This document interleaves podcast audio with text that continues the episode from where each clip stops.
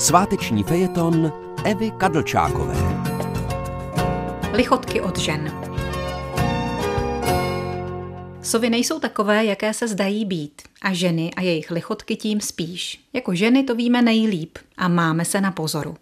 Když nám například kadeřnice položí ruce na ramena a zálibně pronese pěkný, moc pěkný, víme, že nechválí nás, ale svoji práci a snaží se nám vnutit myšlenku, že máme být spokojené, přidat na dýšku a přijít zas.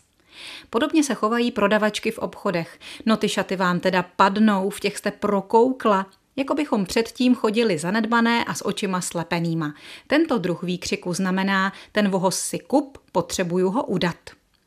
No co to máš na sobě, tohle, že se teď nosí, to sundáš. Znalkyně mezi námi vědí, promluvila matka. Lichotky od ní se obvykle nedočkáme. Moje mami mě chválila až ve vysokém stáří, když svoji roli zapomněla. Opakem toho je, dneska ti to sekne, nemáš nový džíny? Jestli tento kompliment zaslechneme ve chvíli, kdy jsme se z nedostatku času, chuti nebo prostě hadrů opravdu moc nevytáhli, pak si můžeme být jisté, že autorkou pochvaly je žena, která buď to něco potřebuje, anebo něco provedla. Například nás pomluvila, nebo na nás něco svedla, případně svedla někoho, někoho našeho. Pak je tu kategorie lichotek zamlčených. Poznáme je podle toho, že i kdybychom vynesli ódky týr, ženské osazenstvo kolem nás drží bobříka mlčení. To je jedna z nejvyšších poct, jaké se nám od žen může dostat. Ne, že by nás tedy ale příliš těšila.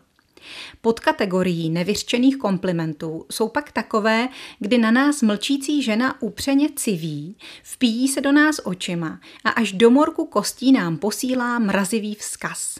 Ty fuchtle jedna navoněná, ty ses neměla vůbec narodit.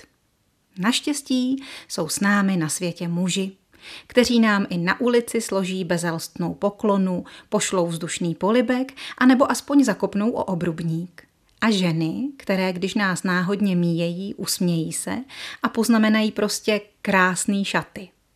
Tak přesně takové ženy nám umějí zvednout sebevědomí, protože je sami mají.